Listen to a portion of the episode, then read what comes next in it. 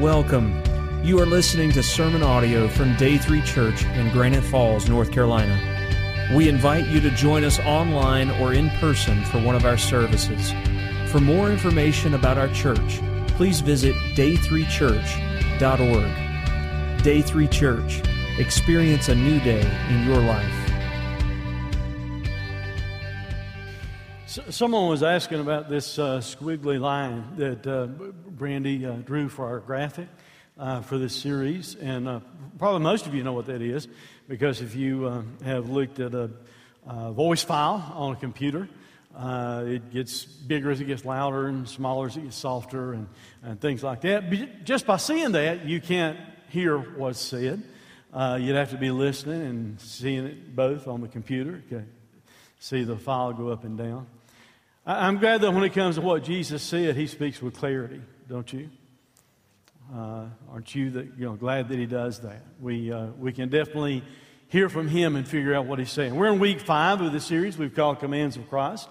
Uh, started out talking about the command of repent and believe. We need to agree with God that we're sinners and we need to exercise faith in Jesus and what he did for us on the cross. The next command he gave was for us to be baptized, not in order to be saved, but because we have been saved, to give a picture of what he's done in our lives. Jesus commands us to pray, to carry on communion and fellowship uh, with uh, him and the Father. Last week, as we were having our missions report from the team that went to Guatemala, uh, Brad uh, McBride unpacked for us the uh, uh, thought of making disciples out of the Great Commission, how we're called to do that, to go to all nations and make disciples. Today we're at this topic. Jesus commands us to love. We're going to be in John chapter 13, verse 34 and 35. Jesus said, A new commandment I give to you, that you love one another just as I have loved you. You're also, you also are to love one another. By this, all people will know that you're my disciples if you have love for one another. Now, I'm going to unpack that and break it down uh, more in a, in a moment. But to set the context of Jesus saying this, earlier in the same chapter, some things are taking place. Jesus is talking to his disciples, and I, I think maybe it gives us a good background to Jesus having talked about love. John chapter 13, verse 21. Jesus informs them that one of them, one within the disciples, is going to betray him. Of course, we'll find out ultimately it's Judas. See, he lets them know. He says, after saying these things, Jesus was troubled in spirit and testified, Truly, truly, I say to you, one of you will betray me. Regrettably, that happens in life. People will betray us. Sometimes even believers betray other believers, disappoint people, let them down. And that's very confusing uh, to them many times. So that's why we need this call to love even more because we can experience betrayal in life, as Jesus said that he was going to. That'd be very confusing for the disciples. And Jesus lets them know that they need to love each other. Later on that same chapter, he says, when he had gone out, talking about Judas going out, Jesus said, Now is the Son of Man glorified, and God is glorified in him. If God is glorified in him, God will also glorify him in himself and glorify him at once. So Jesus is saying it's about time for the cross. It's about time for me to do what I was called to do. I'm going to be going to the cross. And he's talking about God being glorified through that, uh, him coming to do God's kingdom work, the assignment that he had of going to the cross. In kind of a similar way, we, we need to understand that we should be trying to bring glory to the Father by the way we love each other. Jesus also said this in verse 33 little children, by the way, that's a term in the Greek that shows uh, uh, you know, fondness and love uh, that Jesus has for believers, for his disciples. Little children, yet a little while I'm with you, and you will seek me. And just as I said to the Jews, so now I also say to you, where I'm going, you cannot come. So Jesus gives them uh, information that something's about to happen, that he's going to go somewhere that they can't follow, at least not right away. And that too would be very much a reason why the disciples would need to love each other because this one they had followed for these years, Jesus, now is saying, I'm going to leave you and yet they're going to be left behind. So Jesus begins to prepare them for what's about to happen as he tells them that they need to love each other. some lessons that we need to learn ourselves, I think, from that.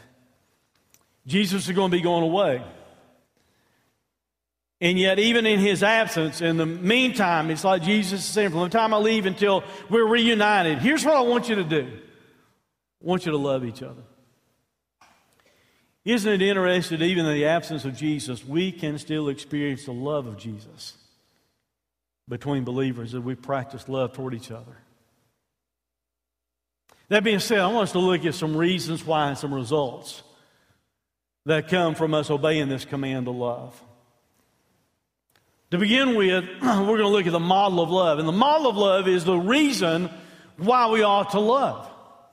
We're going to see in this passage of Scripture that Jesus himself is literally the, the model of love. In other words, if you want to see how to love, look at Jesus. Look at his life, look at his death, look at what Jesus does, and by us looking at Jesus, we can figure out how we ought to love each other. He said, A new commandment I give you that you love one another just as I've loved you. You're also to love one another. He, he's the very model, the demonstration of love that we need to look at. And here as he's preparing to go away, and he's preparing his disciples for it by focusing on this topic of love, he gives them a fresh commandment. A fresh commandment. The reason I call that a, a fresh commandment on this, on this point is because that's really what the word means. When Jesus says a new commandment, he's not talking about a commandment that's never ever been given before. He's not talking about a new commandment in, in terms of age uh, or time or anything like that. Instead, the word that's used here means new as in freshness. It's a fresh command. It's, it's a command that Jesus has given them, not something they had never heard about before, but he's calling them to have a fresh perspective on this command to love each other, to love others. See, it wasn't a new thing because in the Old Testament, God had already told multiple times, and just a sampling of that, that told believers that they ought to, his people, that they ought to love each other. Exodus chapter 20, verse 12 through 17. Leviticus 19, 18. I'll read that in just a moment. Leviticus 33, 34. Deuteronomy 5, 16, 21. Also 22, uh, 1 through 4. And that's just a sampling of it. Multiple times he tells us in the Old Testament that we're to love each other. So it's not a new command as though they've never heard it.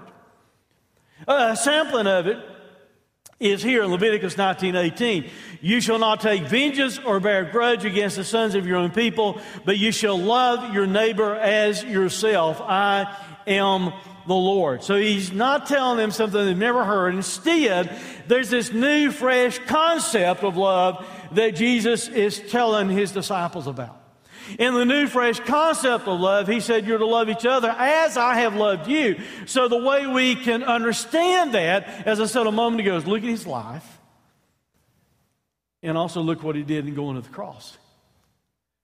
As we look at the life of Jesus, we can see Jesus, how Jesus treated other people, how he loved people, how he cared for them, how he met their needs. So as we study the life of Jesus, we can figure out how we ought to love each other. But also as we look at the death of Jesus, as he went to the cross in our place for our sins, sacrificially dying for us through his life and through his death, we can better see how we ought to love each other. Because it involves sacrificially loving each other too. So we, by this fresh experience of Jesus' love, learn how to love others. That's what he's telling the disciples. And also the soon coming of the Holy Spirit, whom the Holy Spirit would indwell the lives of believers. The power of the Holy Spirit would equip them and enable them to love like Jesus is telling them they ought to love in this passage of, of Scripture. He says, A new command or a new commandment I give you. It means exactly what you think it means. It means that Jesus gives us an injunction, an authoritative prescription, a command, or a precept. The root word means to enjoin, to give charge in the way that is placed here in the, in the Greek language, it also means this. It denotes a fixed position attached to a definite point or goal. The definite point of goal is that we love each other. That's what he's telling us to do. That's the goal. That's the point that Jesus is talking about. But he's given a commandment in a fixed position. So in other words, we don't have an out. We can't say, oh, that's just for the disciples then and there. It doesn't have any application to us. No, when Jesus said this new commandment I give to you, it's a commandment that was in a fixed position that's still active. So all of us are still under the obligation to love each other. We, we don't have an out or an escape from it. He said, This new commandment I, I give, and the word give means in the widest application. So he's really, really, really, in a huge way, telling us that we ought to love each other. This new commandment I give to you, and that phrase literally means as, with, or by you. So kind of look at it like this it's as though Jesus came over and dumps in our lap this commandment to love, or he lays it right beside of us, and it's our obligation to do something about it, for us to pick up that commandment and make it active in our lives to where we love each other. This new commandment that he gives, this commandment that he is telling us to love, placing by us, we need to pick it up because you see, this fresh commandment needs to become a followed commandment. A followed commandment.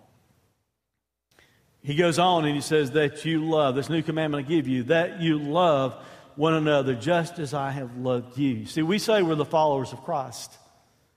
If you know Christ as your Savior, you're supposed to be a follower of Christ. That means you're to follow also this commandment, be obedient to this commandment, that we are to love one another just as He has loved us. We're to love one another. He's, he's saying, I'm giving you this new commandment in order that the purpose of it is that you do what I'm telling you to do, that you love each other. It's the moral type of love, the social type of love. It's, it's similar to the agape type of love, built upon the same word. It's not a word that's just based upon our emotions, like we fall in love with someone. It is not the sexual word for love. That seems to be the only word our culture knows anything about anymore. It's not the eros, eros type of love. It's not just the brotherly love, the phileo type of love. The type of love he's talking about here is the God type of love. We're being called as His disciples, His followers, to practice His type of love. Chapter 1 through 12 of the Gospel of John, the word love appears 12 times. On average, that's about one. It is one for every chapter. Doesn't mean it occurs in every chapter, but 12 times from chapter 1 to chapter 12. From chapter 13 through chapter 22, it is used 44 times the word for love. Well, what happened? What changed? Here's what happened. What I said a moment ago. He's preparing his believers, his followers, his disciples for what is about to come. He is preparing them for the fact that he's going to leave. He's preparing them for the fact that they're going to see him arrested and beaten and abused and nailed to a cross. He's preparing them for that. And the way he prepares them for that is this. He's telling them, you need to love each other so you can make it through all the junk that you're about to face. That's why he stresses that many times in the rest of the book of John, 44 times, he tells us that we're to love one another. It's his farewell message to his disciples. And it's still a message that we need ourselves. We have no idea on any given Sunday how many people show up here that the world has beaten up and abused, that has faced traumatic circumstances, problems, trials in their life, and they show up here on Sunday. One thing they better be able to find is to see us loving each other and loving them. Because people are going through terrible circumstances, like these disciples are about to go through terrible circumstances. Jesus is preparing them for it by saying, I want you to love one another. That phrase, one another, means to reduplicate. In other words, it's something you're sharing back and forth. I love you, you love me. We're to be practicing love in that way. He said, just as, and that means in the exact same way as Jesus has loved us. Once again, that's the same word we saw a minute ago, the agape type of love. Because Jesus loved us we are to love each other. There's a thought he's given us. He said, You also, and that means in order that we're to love each other as he loved us. that helps us have a, a formula to kind of use. We look at how Jesus loved us, and we're to practice it in the same way. You also, in order that, and it's a plural form, so it affects all of us, and it has a copulative or cumulative force, and that means this the love of Jesus ought to still be building in our lives to where we practice it toward each other. Now, we'll see more about why in just a few moments, but he clearly calls us to love each other. Now, someone's probably sitting there thinking, Preacher, all that's well and good. Uh, I understand Jesus said that, but you don't know the people I have to deal with. That, that crossed somebody's mind already? You don't know the people I have to deal with at work. You don't know the people I have to deal with in my family. You don't know even the people I have to deal with at church sometimes. And I understand Jesus says we're to love each other, but you just don't know the people I have to deal with. Before you start making yourself too much of an excuse, I want to remind you of something. Judas betrayed Jesus, sold him for 30 pieces of silver went with the guards to point him out and to have him arrested. And yet Jesus from the cross said, Father, forgive them. And that included Judas. They don't know what they're doing. so before you and I try and have an excuse saying, well, I can't really love others like Jesus tells me to because they're so mean in the way they act and the way they treat me. Well, Jesus loved Judas. But I think that does away with our excuse that we can't love others if Jesus loved Judas. See, this is kind of a revolutionary command that Jesus has given because he's calling upon his believers to love each other the way Jesus loves us, and that includes a sacrificial love. Jesus came into this world. Part of the reason, his main reason was to go to the cross, and that's included in what I'm about to say, his love. But he comes into this world, he came into this world as a living example of the love of God. And you and I, as Christians, are supposed to also continue to be living examples of the love of God. That's what's included in you and I saying that we're the followers of Jesus. Jesus calls us to love others as He loved us in the same way that He loved us. And by the way, love is more than an emotion, love is an action word. It might come out of an emotion. It, we can be emotional about it. But love is not just some squishy, warm feeling you have in your mind or in your heart. Love is something you carry out and you prove it by the deeds that you have in your life. It's an action word. We're to follow the command of Christ, to love others.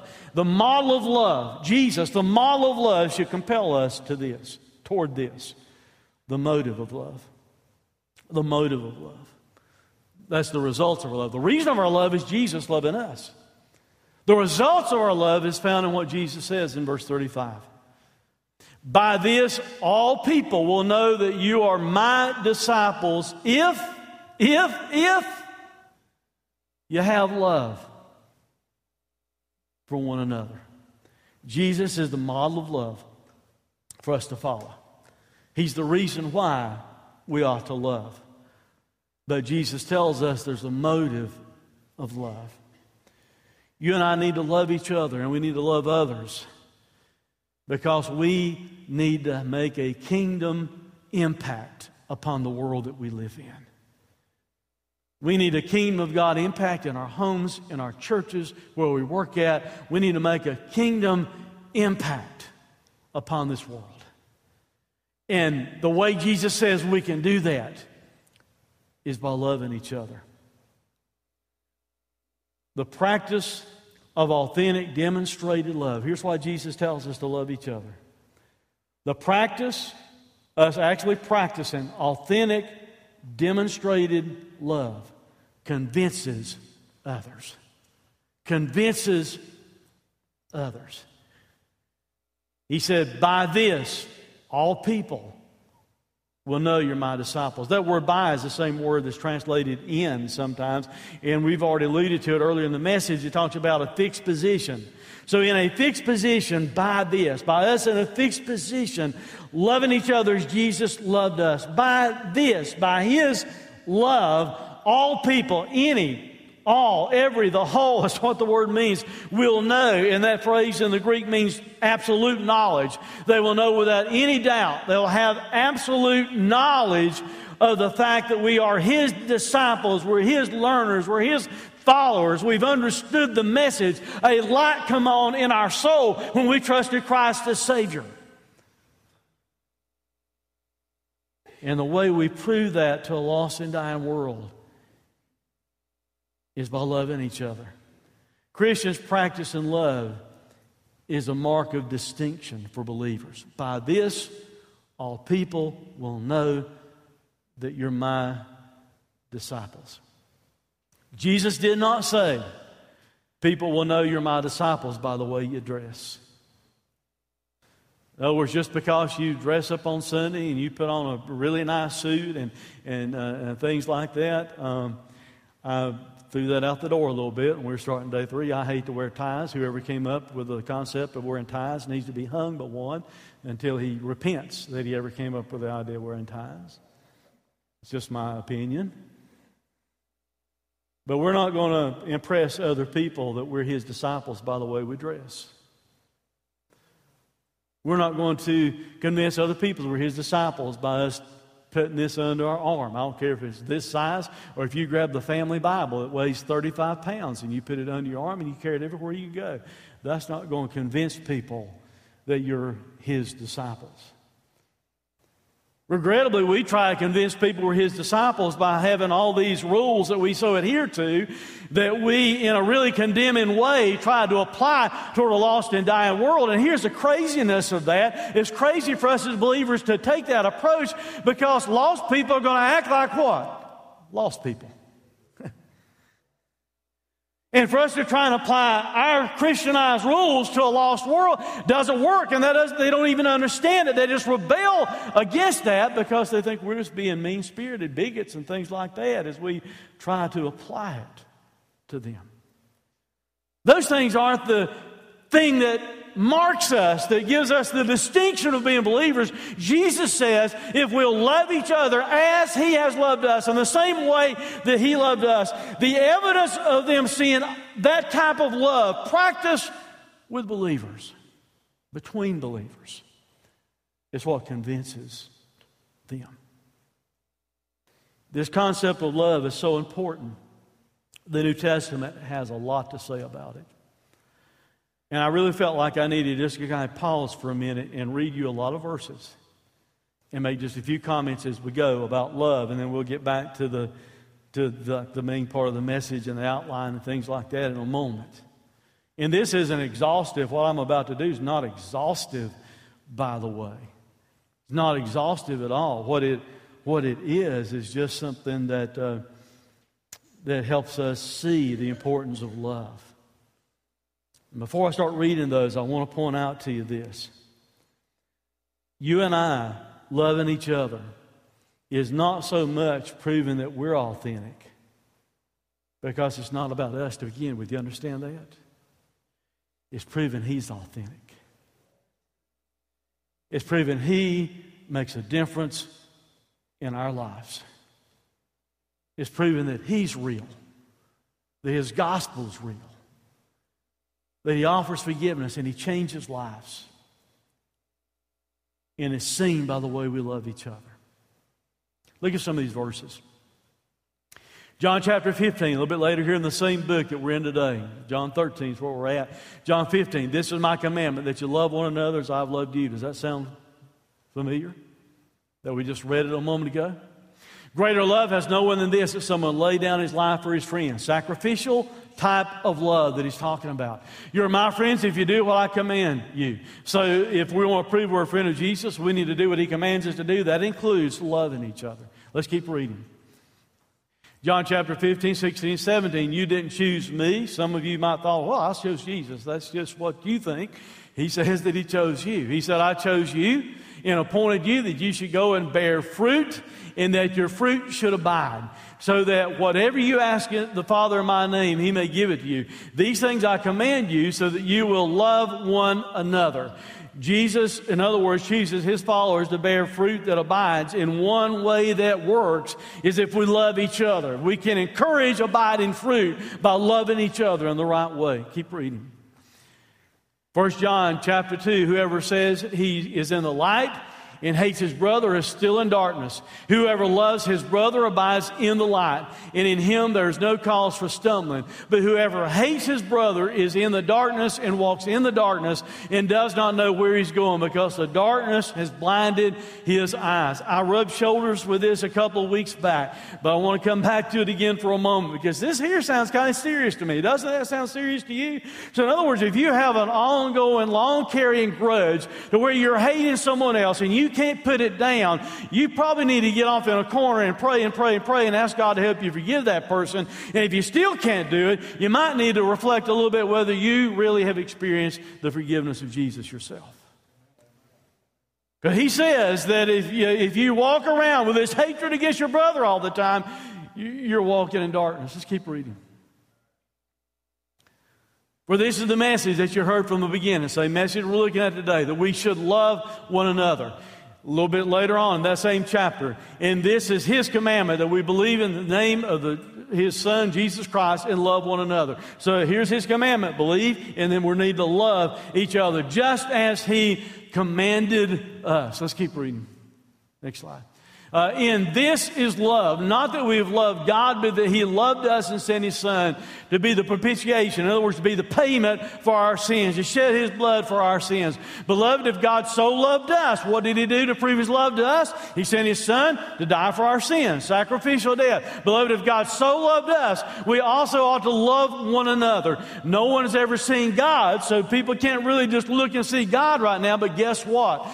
God abides, if we love one another, God abides in us and His love is perfected in us. People can see God through the love that we practice toward each other. We love because He first loved us. If anyone says, I love God, and hates his brother, he's a liar. For he who does not love his brother whom he's seen cannot love God whom he has not seen. In this commandment we have from him whoever loves God must also love his brother. Next slide.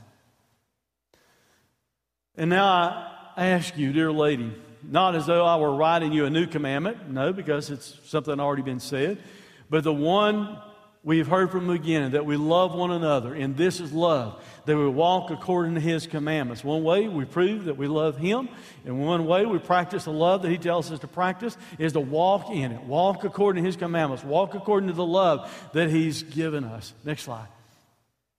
Romans chapter 10, owe no one anything. A lot of times people really key in on that and they talk about debt. And that is something that we need to be concerned about, you know, being in, ex- in excess debt. But it seems like people just talk about that part of it and they don't keep reading. Because we do have a debt, owe no one anything except to love each other.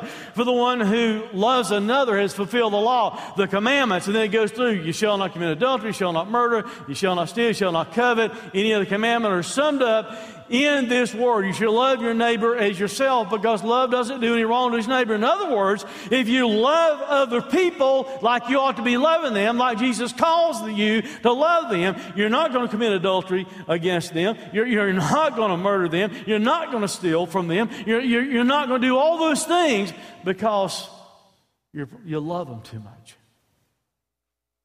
Next slide.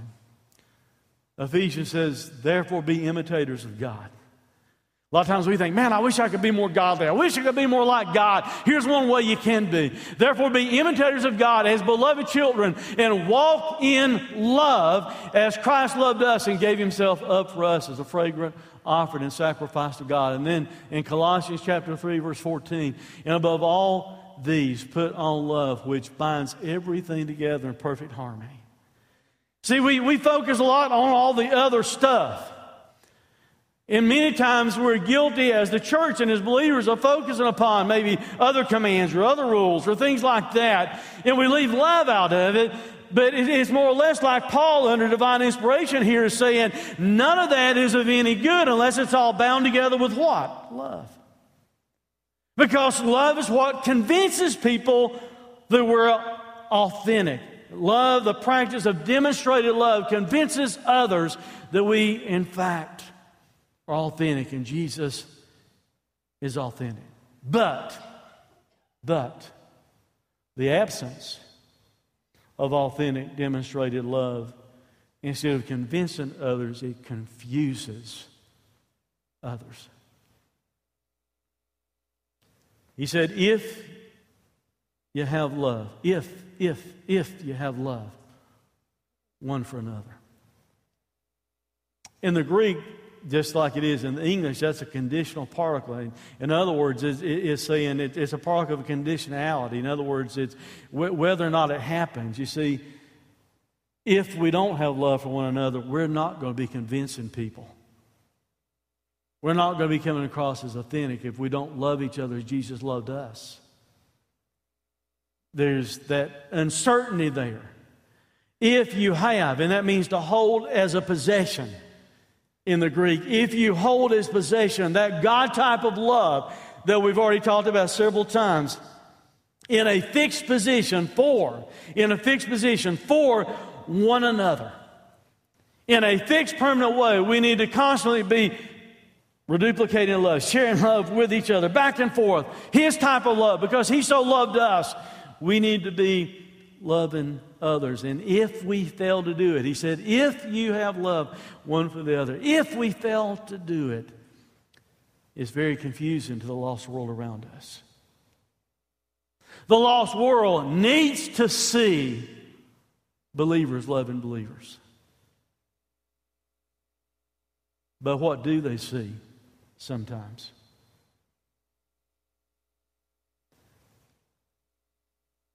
Regrettably, there have been times, even our own denomination, when there's such a struggle between liberals and conservatives. And you go off and have national conventions and things like that, and they'd be arguing and bickering, and the news media just loves to grab that and put it out there because they can paint Christians in a bad light because we're there fussing and fighting and everything. You know what that causes the lost world to think probably?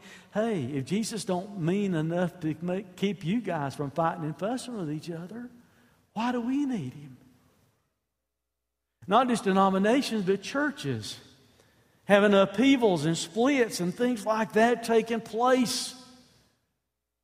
And, and winds up looking to the world around them, the community around them. Well, if, if those believers aren't more impacted by the love of Jesus, if they aren't motivated by His love to really love each other, then why should we think that they really love us? Because regrettably, what they do see many times is petty bickering and jealousy and judgmental attitudes and self righteousness and gossip and division when they look at, at believers. And Jesus tells us we need to be convincing them by the love that we have for each other. Once again, that's not just warm, cushy feelings. It's something that we carry out. It might be an attitude, but we carry it out in action. How do we do that? How do we love like Jesus? Man, in just some practical ways, you more than likely won't have to be nailed to a cross. You might be sometime, but more than likely not. But we can communicate the love of Jesus, display the love of Jesus by helping others when it's inconvenient. You think it was convenient for Jesus to leave heaven? You think it was convenient for Jesus to come into this world and be rejected and spat upon and abused and then nailed to a cross? You think that was convenient for him? We need to find ways to help others when it's inconvenient to us, when it changes our schedule. By giving when it hurts. Jesus gave until it hurt. We can communicate God's love to others by giving when it hurts, by devoting energy to the welfare of others instead of just our own welfare, by absorbing the hurts from others without complaining or fighting back or trying to get revenge. We just learn to absorb it by loving sacrificially. So here, here, think about this. See if you don't agree with this. Even non believers have this concept at least here, or they've heard it. Non believers understand that Jesus loved people. for the most part. Unless they've never read or never heard Jesus. But for the most part, in our culture, don't you agree with that? Non believers still, they would know enough to know that Jesus loved people. Do you agree with that? That means they've got an expectation upon our lives to see us practice love because we say we're his followers. They've got an expectation, an honest expectation, because we say we're following Jesus and Jesus loved others, for them to see us love each other. Think about that. If we can at least love each other, what hope do we give a lost world that we really care for them? That Jesus really makes a difference if we if we don't love each other. See, the lost world is kind of saying, Where's the love of Jesus that you preach about, that you talk about? We don't see it active in your life. So why should we believe that you love us? The lost world saying, why should we believe Jesus will change our lives for the good when we don't see him changing your life as a believer and as a follower? Let me illustrate that for a moment. Remember the story of the Good Samaritan? I'll just, we're not going to read it. I'm just going to walk through the highlights of it. But in the story of the Good Samaritan, there's this uh, man, probably a, a, a Jew, um, more than likely. That's what most commentators believe him to be. But uh, he's taking a journey, walking along the road. Some robbers come up and rob him, and they beat him to the point they think he's dead, and they leave him for dead.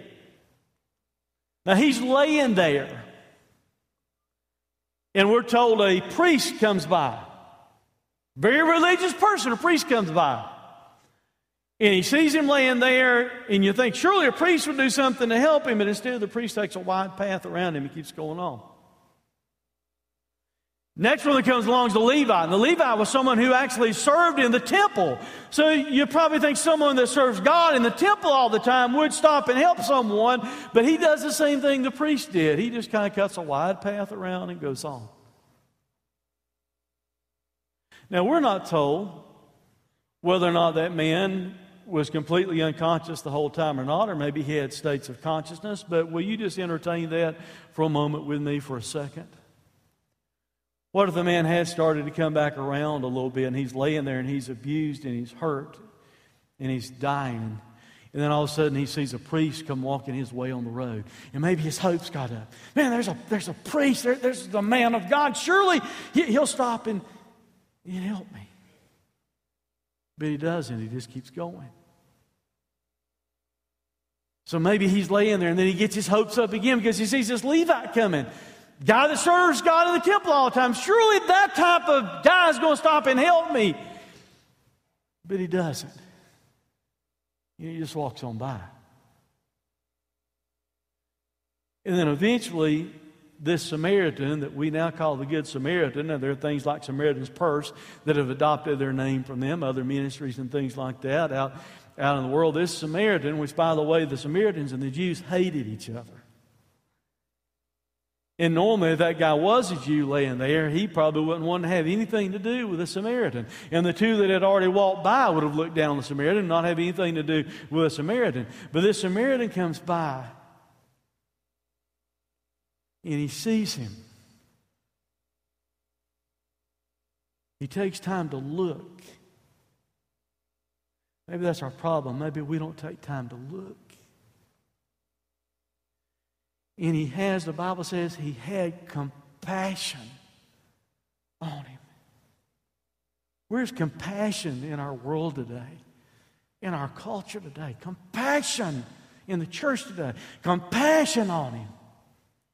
And he stopped and he wrapped him up and he cared for him and he put him on his own ride and he had to walk because he put him on his own ride and he took him to an inn and he put him in the inn and paid the innkeeper to take care of him. And then he said, I'm going to be gone, but I'll come back later and if it costs you any more than what I've paid you, I'm going to pay you the rest of it when I come back.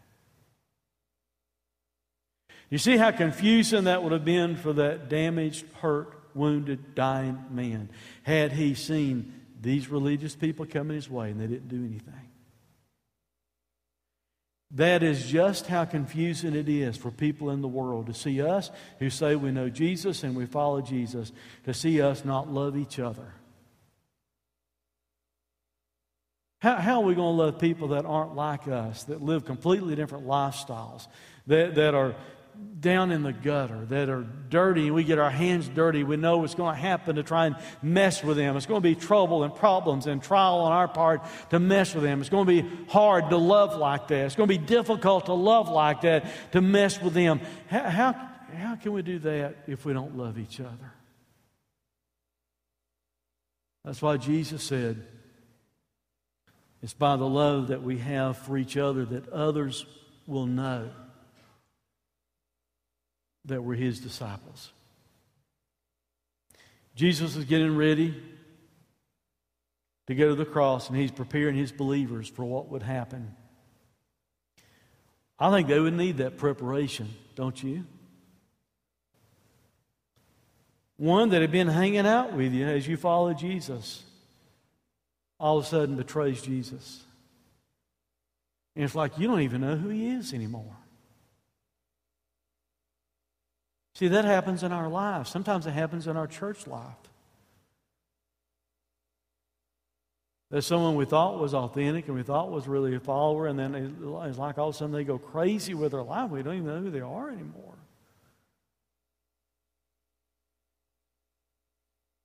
And they see Jesus arrested, and they see him put through a mock trial, and they see him beaten and abused terribly. And ultimately, they see him nailed to a cross and put in a tomb.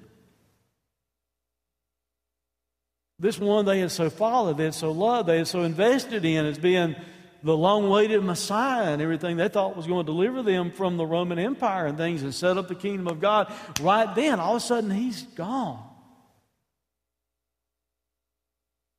And even after they hear about his resurrection, they are closed in in a house for fear of the Jews. I'm afraid the church is like that too much anymore. We're closed in for fear of the world.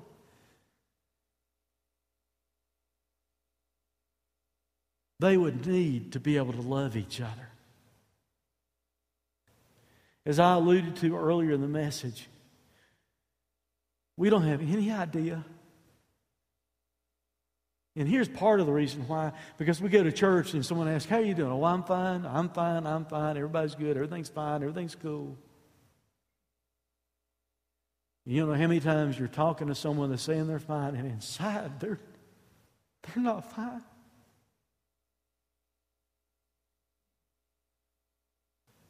And they're crying inside, they're dying inside. People better be able to come to church and see people love each other. And us love them. And not just here, it starts here. But they need to be able to see us loving each other out in the world, out in the marketplace, out in school, wherever we are. They need to be able to see the love of Jesus active in our lives because that's the distinguishing factor. That's what convinces them that we're real and that Jesus is real. This section begins with love. Jesus talking about his love for his own in verse 1 of John 13. And it closes with Jesus telling us to love each other as he's loved us. Early church leader Tertullian, and some of you heard me use this illustration before, probably in the in the past. Uh, but Tertullian, you can see, he lived 155 AD to 220 AD. No, before any of you asked me after the service, I never had a face to face conversation with him. I'm not that old yet. Here's what Tertullian said. He quoted the pagans, that's what they called the unbelievers in that day and time. He quoted the pagans as saying this about Christians.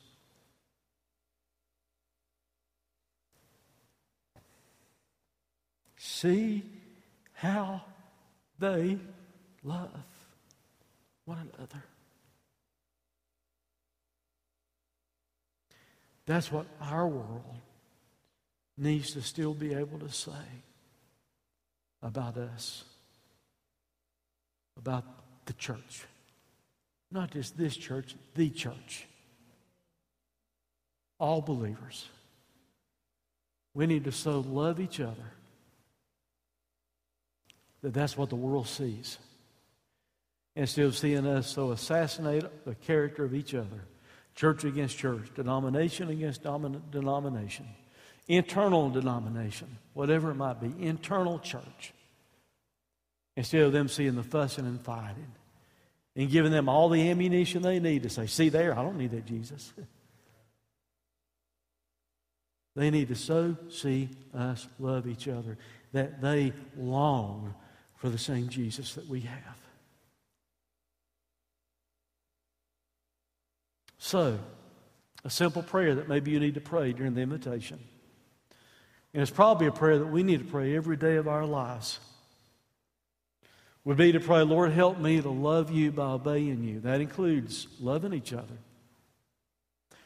Lord, help me to love others so that they might learn that you love them also. That's our marching orders. That's why we're here. We ought to pray that every day. God, help us to so love others that they find your love.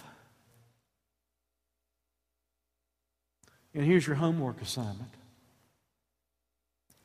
take time each day to intentionally show love by helping others.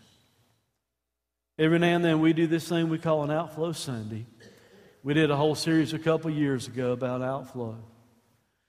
Do not get distracted or sidelined or grab the wrong pattern or concept in your mind to think about outflow only happens on the Sundays that we have an outflow Sunday because outflow ought to happen from your life, God's love through your life to the world around you every day of your life.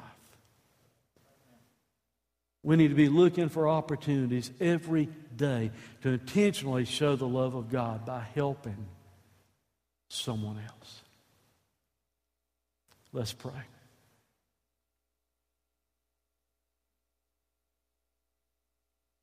Father, God, we thank you that you have so demonstrated your authentic love in undeniable ways by sending your Son to die on the cross. God, it amazes us that you loved us that much. But you've given us this command that we're to love each other as you have loved us, in the same way that you've loved us. Help us to do that. Empower us to do that. Because you said if we do that, others will know that we're your disciples. Father, help us right now as we pray to make commitments before you. Stir us up, wake us up, give us a renewed spark. Turn the spiritual light bulb on in our, in our minds and our hearts that we need to do a better job loving each other and loving others. Because that's the one big, huge command you left your disciples. Help us to be obedient to that command and follow you by loving like you love. And I pray for any lost person in this place that's never experienced your love. God, it might be our fault as believers. They've not because they've not seen your love in our lives as they should. And if that's so, Father, forgive us, but help us to look beyond us and help us to look to the cross and see your supreme example of love. And if they've never trusted you, we pray right now that you'd give them the faith to repent and believe, the faith to say yes to Jesus, the faith to respond to that supreme sacrifice of love, your Son on the cross for their sin. And then, Father, help us as believers to make fresh commitments today to love each other better, to love our families better, to love a lost world better. For it's in Jesus' name we pray.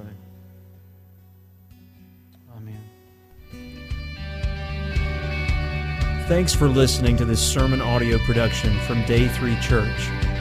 We pray that it has ministered to you. For more information about our location, service times, or other sermon podcasts, please visit us online at day3church.org. Day 3 Church. Experience a new day in your life.